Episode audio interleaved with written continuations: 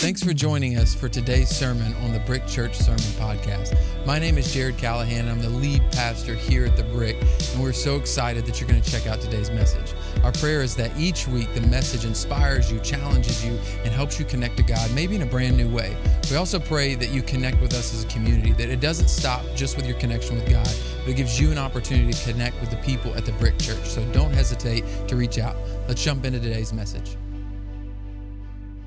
Right, brand new series called Win the Fight. Uh, we're starting today. Win the Fight, leading up to Easter, where uh, Jesus tells us it's finished. So we're leading up to Easter with Win the Fight and uh, kind of seeing what it means to fight and to also find out that there's a fight that's already been won for you and how do I fight now knowing some of those things. And so for a lot of you, uh, especially some of the men who may have grown up in church, you might recognize that uh, there's a fight in you but it seems like there's nowhere to fight at the church. Like, I want to fight, so you go and you spend your time fighting in other areas. And I want to challenge you, men, women alike, that you have a fight that you're called to win. You have a fight in this life that you're called to fight. It's not, we're not just going to sit back and let life happen. We're not just uh, victims of our circumstance. We don't, we don't, we don't have a God who's just watching things happen to us. We have a God who is active in our life and is challenging us to fight the good fight of faith. He's challenging us to, to uh, work out our salvation with fear and trembling. He's challenging us to live a life that's the life of a fighter. And so that's what we want to do with this series is challenge you to fight. And so we're going to talk about next week how to fight, um, and then we're going to talk about how to fight when it's finished. But today, what I want to challenge you with, or really check to see if if you're fighting the right fight. That's what I want to find out. Is like some of us are fighting, and we're going to realize that when we finish the fight, when we win the fight, it really wasn't worth fighting for. Right? We're going to get to a place in our life where it's like, I'm really working hard at this job and I'm trying to get to this thing. And then you get there and you're like, oh, I didn't actually want this. This is not satisfied. This does not make us happy. I know the one that's the biggest in our culture is uh, like maybe the lottery or winning a million bucks or getting multi-million dollars. And uh, I'm still deceived by that because I still have to wrestle with that because I'm like, I would like to try that. That's a fight I would like to win. But all the stats say it doesn't satisfy. All the statistics, all the people who have won it say it doesn't create exactly what we thought it would. It may help a few problems, but it creates more on the other end. And so there's a fight worth fighting, and there's some fights that we're deceived in. And we think, man, if I could just. And uh, so there's a quote by a guy named D.L. Moody that I want you to hear uh, as we start this. And it says this Our greatest fear should not be of failure, but of succeeding at something that doesn't really matter. Right? Our greatest fear shouldn't be that we messed up, that we failed, that we didn't succeed. Our greatest fear is finding out at the end of our life we fought for something that didn't matter. That we fought a fight that was worthless, that was useless, that didn't make any sense, that it really wasn't something we wanted to attain in our life, and to look back and wish we had fought for something different. And so there's a way to fight, uh, and how you fight, and that's why we're starting with what you're fighting. How you fight uh, is going to be determined by what you're fighting for. And what you see is Jesus in a moment leading up to the cross. So we're three weeks away or three Sundays away from the cross. It's two weeks from today.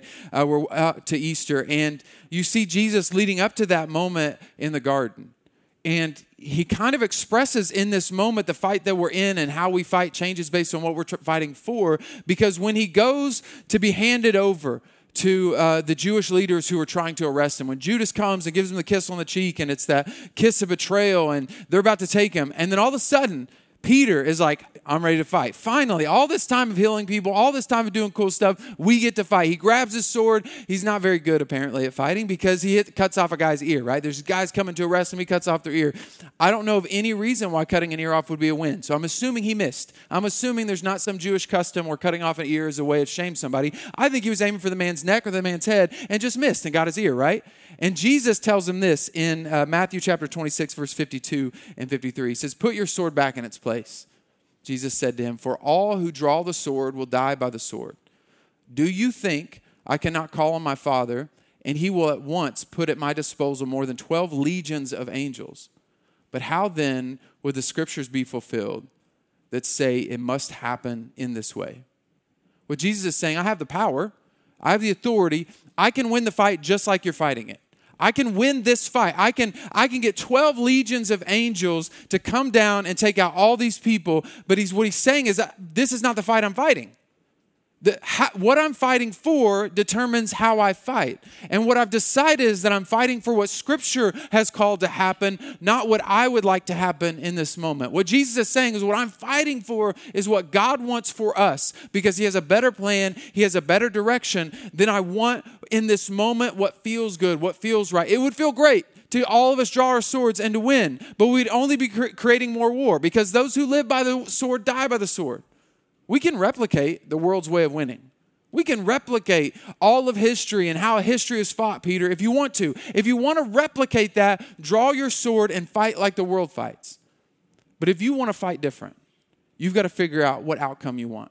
And what Jesus says, the outcome I'm shooting for is what Scripture is called to be fulfilled. The outcome I'm shooting for is what my Heavenly Father has called me to do. See, Jesus had the power to fight different and chose to fight right because he knew what he was fighting for.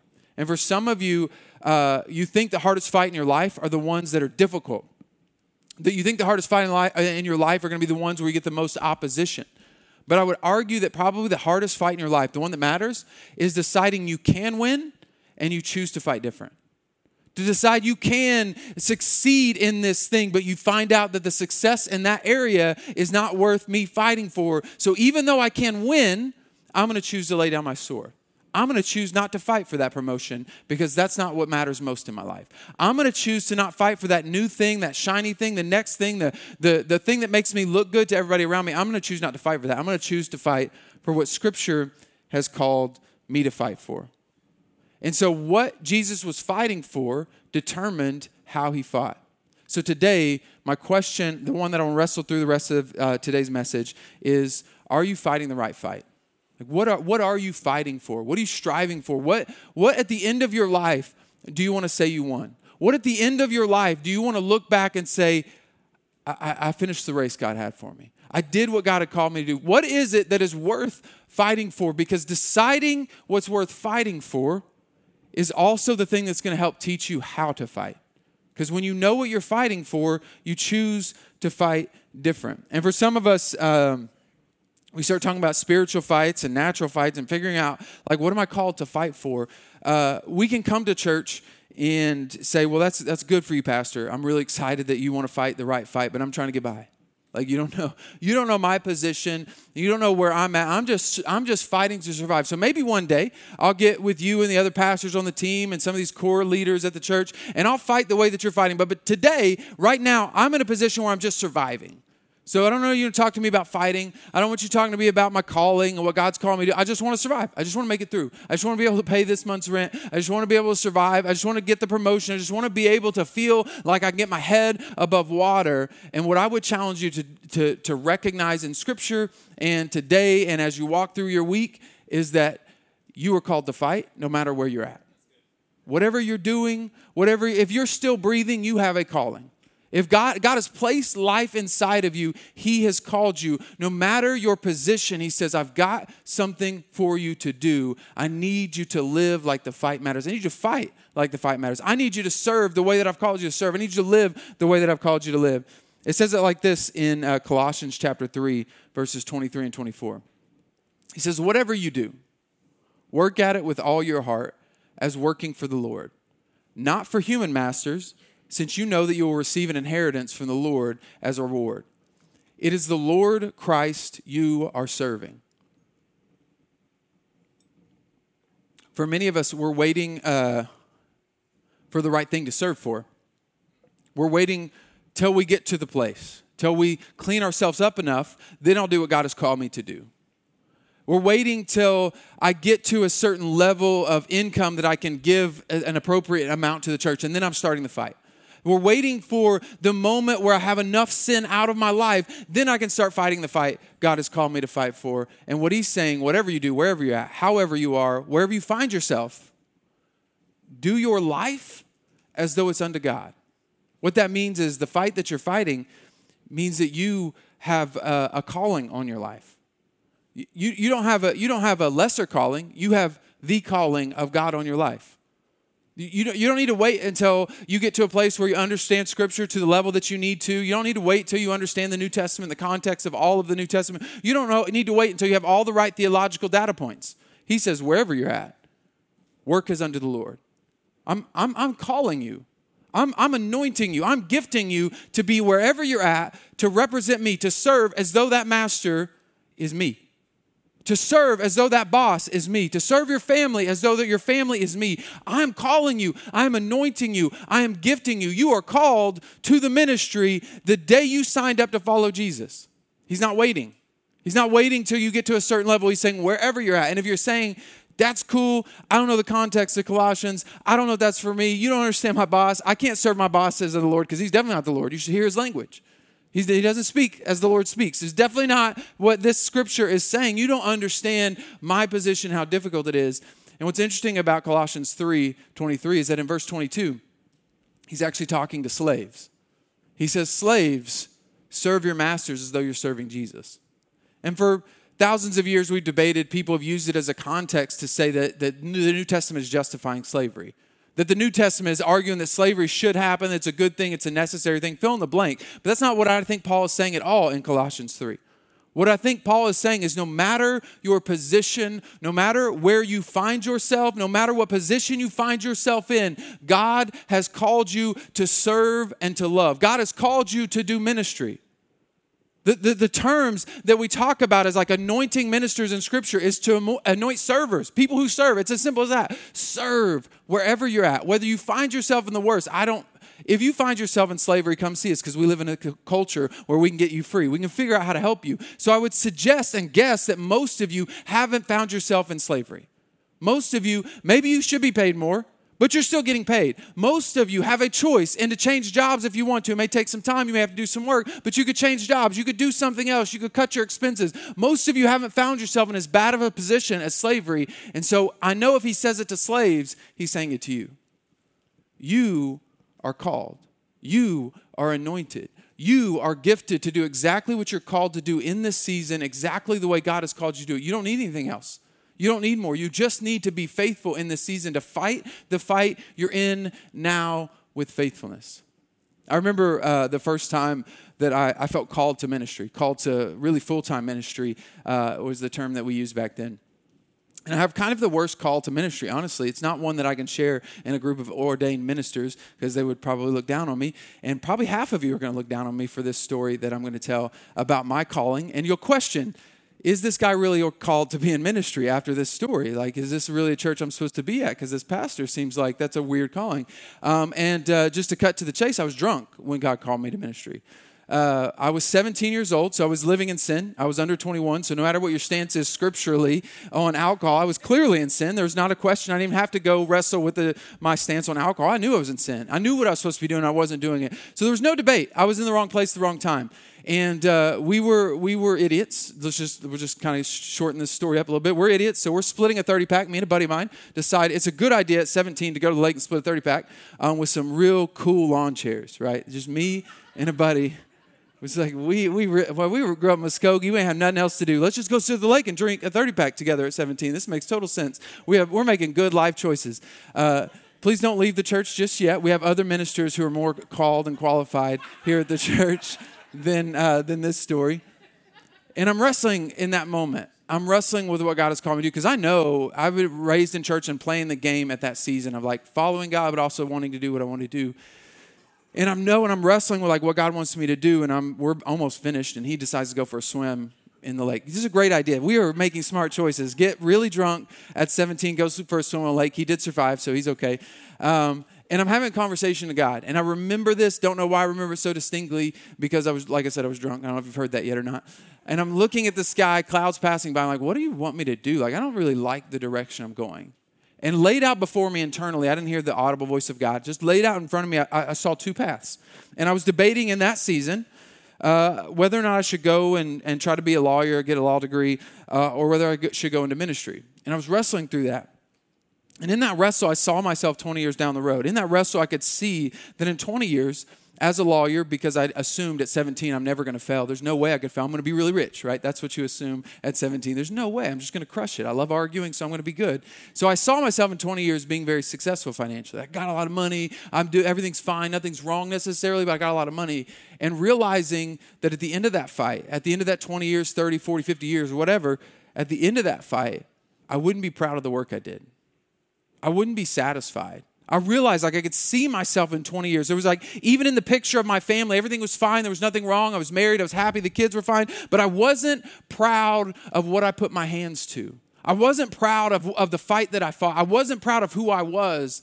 And then I knew the other track that I was probably going to be poor because that's what we do. I was probably not going to have all the money that I wish I could have. I was probably not going to make the millions. I was probably not going to hit it big. But I was going to know in 20 years I woke up and realized I'm fighting a fight that's worth dying for. I'm fighting for something bigger than me. And if I if I if I die in the middle of that, it's worth fighting for. It's worth even if I don't attain it, even if I, I do a terrible job at it, it's better to know that I'm fighting for something that matters than to live your whole life and succeed at something that doesn't. And so I chose full-time ministry. And what I didn't know that I know now is that uh, I was already called full-time ministry. You are already called to full time ministry. The idea of full time ministry is a foolish term because Jesus has already called us the very day that I signed up. The very day that I said I was going to follow Jesus, he said, Go serve, go witness, go make disciples, go do what I've called you to do. Love people, tell your story. He's already told us to go and do ministry. And so, what I, what I found out years later is that uh, I have not only do I have actual ADD, but I also have like ADD when it comes to shiny things in life and I would be absolutely not able to follow Jesus well and do a secular job well. And which is why I respect most of you in here who do that, who do that well, who love Jesus well, who work 40 hours a week, 50 hours a week, 60 hours a week, and then also show up to church and serve, also sacrifice and follow God and witness well. And I would just make excuses and make excuses until you wouldn't find me in church for six months, and then you wouldn't find me in church for a year, and then before you know it, I may not even believe in God because I haven't been around His people, I haven't been around what His Spirit and what He's called me to do. I would get distracted too easily. So in my weakness, God has called me to ministry in order to keep me contained. Please don't leave the church. I know that that's a silly way to, to for your pastor to be like, he's so weak, God had to keep him in ministry to keep him saved. It probably is that bad. That's how bad my own social ability to just get distracted by shiny things really is. And because God has called me in this moment, and because I recognize the difference between the two now, what I want you to see is that your calling, your calling is absolutely 100% not less than mine. My, my, my, ability to get paid to do ministry has nothing to do with whether our callings are bigger or smaller. Your calling, wherever you're at, is as big a calling as anybody on the planet. David was just as called when he was in the, the field with the sheep to be anointed and gifted and faithful to guard the sheep as he was when he killed Goliath and as he was when he was the king of all of Israel. He was just anointed as anointed as he could ever be to do what he was called to do in the season he was called to do it. And you, in your position, Colossians 3, you find yourself in what feels like slavery. You're trapped. I don't know what to do. I don't know what I'm called to do. You're called to fight. You're called to be faithful. No matter how bad your boss is, no matter how bad your family is, no matter how bad your situation, he says, be faithful, serve, love people well, take it seriously, fight the good fight of faith, do what I've called you to do. And it may be as simple as just getting off of drugs for once. It may be as simple as checking into rehab and saying, you know what, I need help. I need to be around people that help protect me. If my pastor needs ministry to be protected, maybe I need something to be protected. Maybe I need the right people around me to help guard me from being an idiot in my life. Maybe, just maybe, the next step for you of the faithful fight is to get healthy because you know your call matters. You know you need to be the person that God has called you to be, so you need to be in the position that grows you into the person God has called you to be. Fight the good fight. You were called to fight. Life didn't happen to you. God has a calling and a gifting and an anointing on your life. And now it's time to see it for what it is the call of God. So wherever you're at, I, I, heard of a church this week that did, did a whole ordination service. So I don't have this quite prepared. So I'm not gonna make you stand up or send you home. But just in case you're wondering, whatever field you're in, whatever occupation, however you get paid, wherever you're at, whatever situation you find you in yourself in, today I'm saying you're ordained. You're anointed for the gift of the ministry, for the work of the ministry, right here, right now. I am in transportation. I work in transportation. Guess what? You're, you're ordained. Go do the work of the ministry in the area of transportation. I own my own business. Guess what? Today, you are, you are ordained. You have everything you need to run that business the way that God has called you to, to do exactly what you've called to do with your business, to do ministry inside of that context. Well, I just do accounting. I run numbers. There's no way. You have everything you need to be faithful with the numbers God places in front of you and be a faithful worker to your boss as though you're serving Jesus.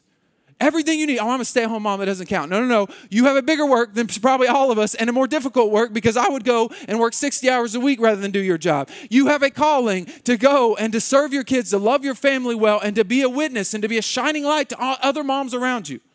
Wherever you find yourself, I'm a teacher, fill in the blank of your occupation today. If you have decided to follow Jesus with your life, you are ordained to do exactly what God has called you to do. You are gifted for the ministry. You are called to serve. You are called to tell your story. And the only question that you wrestle with and decide is Am I fighting the right fight? Here's what it says uh, in Timothy. This is Paul writing to a young minister who's called to fight. In 1 Timothy chapter 6, verse 10, he says, For the love of money is a root of all kinds of evil. Some people, eager for money, have wandered from the faith and pierced themselves with many griefs. But you, man of God, flee from all this and pursue righteousness, godliness, faith, love, endurance, and gentleness. Fight the good fight of faith. Take hold of the eternal life which you were called when you made your good confession in the presence of many witnesses. Wherever you find yourself, fight the fight of faith. You decided to follow Jesus with your life, fight the fight. You, you got the gloves now. You got everything you need to fight the fight God's called you. You have everything you need in this moment to fight for what matters most. And here's I, I, kind of I kind of led into this a little bit ago. If you're wrestling with what the right fight is, what this is speculation. Here's a way that I, I believe I know how to measure the fight, whether it's the right fight or the wrong fight. Here's the way that I would measure it if I were you. This is only theoretical. I reserve the right to change my mind. But I would argue that the fights that matter most in your life can be measured and decided whether they're worth fighting. If you die in the midst of them, you're still glad you fought them. If you died fighting the fight God had called you to, you'll be okay. You'll be like, I'm proud that I did what I did. I'm proud I fought to be the, the spouse God had called me to be. I'm, I'm proud that I, I fought to be, to be the dad or the mom that God had called me to be. I'm proud that I fought to, to find godliness and faith and love in a dark world. I'm, I'm proud that I fought the fight to, to use my job, my occupation, to be a, a, a witness to other people around me. I'm proud that I fought that fight. And if I die short of it, if I die in the middle of it, if I don't fully succeed in getting my kids where I want them to, if I don't fully succeed in salvaging my marriage, if I don't fully succeed in being being all that God has called me to be, and I die in the middle of it, I'm still proud I fought it. On the flip side, you go for a million, you go for two million, you go for a billion, whatever your marker is, whatever your number is that you get to, you die in the middle before you get there, you failed. And you know you failed. I mean, you, at the end of your life, you have to reframe it. Well, I did pretty good. I did. I mean, I didn't get to a million, but I got half, so it was pretty close. You have to re-justify it, but internally, you know you failed. If, if your goal is fame, if your goal is to look good to all those around you, if you don't get to the place where you fully succeeded, then you fully failed, and I would guess that that's a measure that you're probably fighting the wrong fight.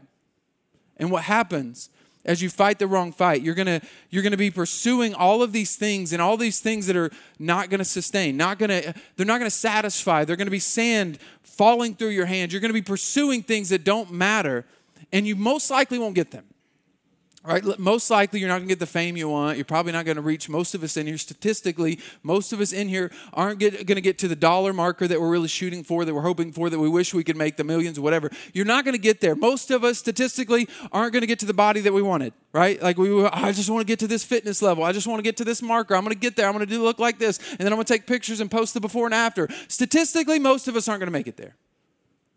Statistically and you're gonna you're gonna find that you you failed, that you didn't make it, you didn't get you didn't attain all that you wanted to attain, and you're gonna know you failed. But worse than that, worse than that is when you get there if you get there, if you just happen to make it, if you just happen to get the perfect physique and you get on that bodybuilding magazine and you're it, you just happen to make it pe- the people's man of the year, woman of the year, the most attractive person of the year, whatever it is, you happen to make it to the best of the best. You get all the fame. You hit TikTok fame, you hit YouTube fame, you're famous, you get all of you got all the money. You've, you've built a company bigger than Amazon. You have made it. Worse than not making it and failing is to find out that you fully made it and it didn't satisfy, that you spent your life trying to look good, seem good, or make enough money to feel good about yourself, and to find out that it was not what you wanted.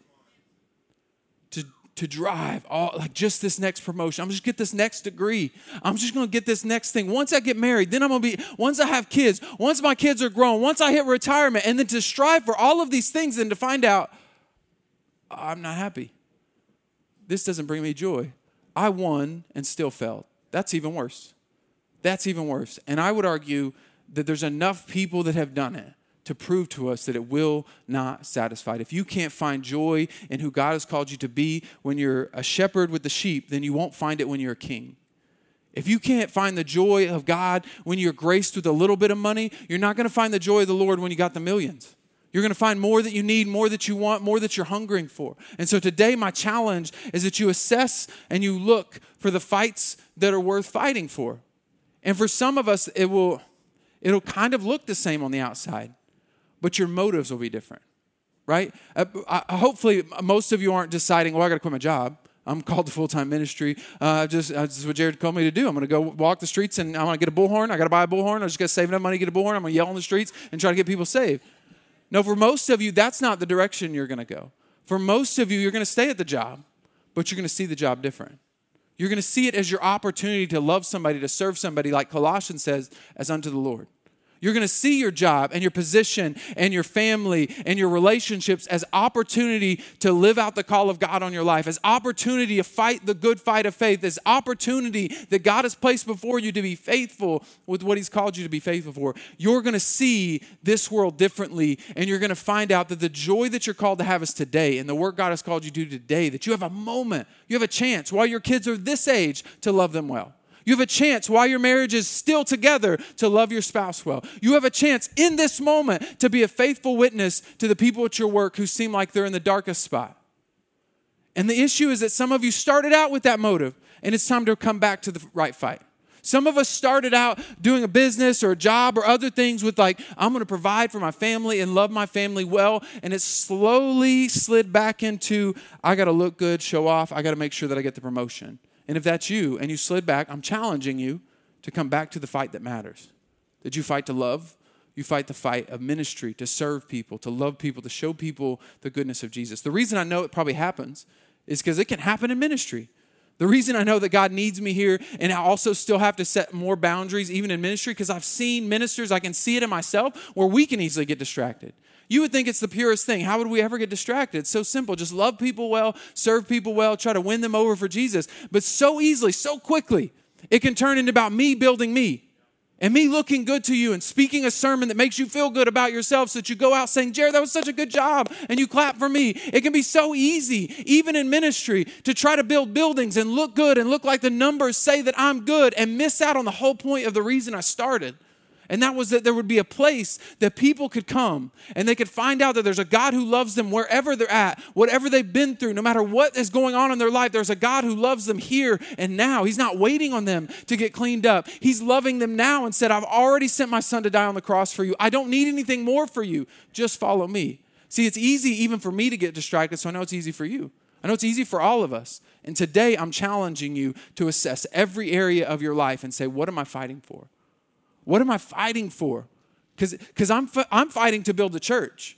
And I'm not fighting to build a building. I'm fighting to build a group of people who love other people well. I'm fighting to build a community that when somebody comes in, they can feel safe. Safe enough to be messy. Safe enough to say I'm broken. Safe enough to say I need love and I can't find it. Safe enough to ask the questions about who God is. So if it, if it takes a building to do that, I'm fine with that. But that's not what I'm called to build. I'm called to build a community of people who love. And I'm asking you to join me in this fight to join me in this fight. So, so first off, as an action step for you today, is to assess every area of your life. Am I fighting the right fight? And then lastly, I want to challenge you to join me in this fight. Join me in the fight to build community. Join me in the fight to build a place where people can come wherever they're at. They can be as rich as can be, and they have a safe spot to say, you know what, it didn't satisfy. And they can be broke and down on their luck and homeless, and they can come and find a place to say, I'm not, I don't have it all together. I need help a place where both groups can feel safe and to know that there's going to be a group and a community that love them where they're at. Not just with words, but with actions. We're going to figure out ways to communicate love and act in love so that they can come to know that God loves them right where they're at, right when they're at. And so next week, uh, we're going to process how. A lot of hows, and not just this fight, but all your fights. And, and, and just to lead into it, what I'm going to tell you is that there's two tracks. You need a spiritual track and you need a natural track, right? Missionaries all over the world have communicated to the American church. It's really difficult to communicate the gospel to a little kid who's hungry. So before I can ever communicate the spiritual, I need to feed the natural. And that's true for everybody. That's not just true in the mission field in Africa, that's true in the mission field of America. It's really difficult to, to communicate how much God loves somebody just in a spiritual sense. You need both. You need actions and you need the spiritual work. You need both. And so today I'm to I'm gonna give you an action step for both of those. Uh, we've got a, a, a thing outside uh, that has these black ping pong balls sitting next to it. And le- coming up in two weeks is Easter. And what we know about Easter is there's a whole group of your family, there's a whole group of your friends, there's a whole group of your people at work that know they need to go to church on Easter. They don't go, they don't go the rest of the year. But for some reason, in our culture, we got to go on Easter. I thought every Sunday was about his resurrection, but apparently it's just one Sunday a year for the rest of the world. And, and I'm not mad about that. I'm not mad about our culture. I'm going to leverage it. And I want to challenge you to leverage it. If they're going to go, get them here. Give them an opportunity. Love them well. Make sure that they know it's Easter because they may have already forgot. Make sure that they know there's an opportunity in a place that's going to love them. Make sure that you are standing in the gap for them, that you are serving them well, loving them well. And there's a spiritual track where we need to be in prayer about that person. And what, what this does, what this is going to do for us, is going to give us a little bit of accountability for our own sake because I know I need it. And it's going to give us a little bit of accountability of who we're praying for and who we're believing for and who we can invite. And so, what you're going to do when you walk out of here, you can pray. You can take one home if you need to, to, to pray about it. And there's a silver marker that you're going to write a name or initial on it. And you're going to drop it in the display case that has a fighting glove in it that says, you know what? I'm fighting for this person. I'm fighting for the ministry God has called me to fight for. I'm fighting for who God has called me to fight for. I'm going to stand in the gap spiritually and I'm going to pray for them. And not only that, you're going to have a group of pastors that are going to be surrounding you in prayer. We're going to pray over all of those names. We're going to believe for them. Sunday morning, we'll be praying over. Throughout the week, we're going to be praying over those names and believing that God is working on your behalf. God is sending things on your behalf. God is setting you up for an opportunity for success because we've, we've done our part spiritually, and then you're going to be challenged to do your part naturally, right? We got the spiritual track down. You're going to write the name, and then in your seats are Easter invites. So I got the spiritual. I've been praying. I've been believing. I've got a name. I've got a person. I've got two names. I've got three names, whatever it is for you. I've written it down. I'm praying about it. My pastors are praying about it. My church is praying about it. My core team is praying about it. Now, God, how do you want me to invite? I got the card. Hey, let me tell you my story about how much God loved me when I was messed up.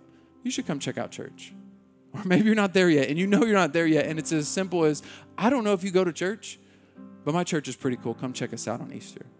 It, it can be whatever it is that you are faithful enough to say, I'm going to give it a shot. I'm going to look foolish if I have to. I don't care if they laugh at me. I don't care if they think it's stupid that I believe in God. I'm going to do my part and be faithful and trust God with the results. I'm going to do a spiritual track and a physical track. I'm going to be praying about it and then I'm going to invite. And you're going to find out that you're joining the church in the fight. And as you join the church in the fight, you're going to be assessing the fights in your life that you're called to fight. You're going to be assessing, like, am I fighting for what matters? Do I need to be redirected? And why work here? Why do I fight like this? What am I called to do? There's a spiritual track and there's a natural track. Let's pray. We're so glad you joined us for today's message. Our prayer is that God got the message you needed most today. If you're still here joining us and you're looking for an opportunity to connect to the Brick Church through giving, you can do that by texting the word BRICK to 45888. That's the word BRICK to 45888. The first time you do that, it's going to send you a link, give you the opportunity to connect that number to a credit card, debit card, or bank account. And as you connect with us and we partner together to reach people, we pray that God blesses you in your giving.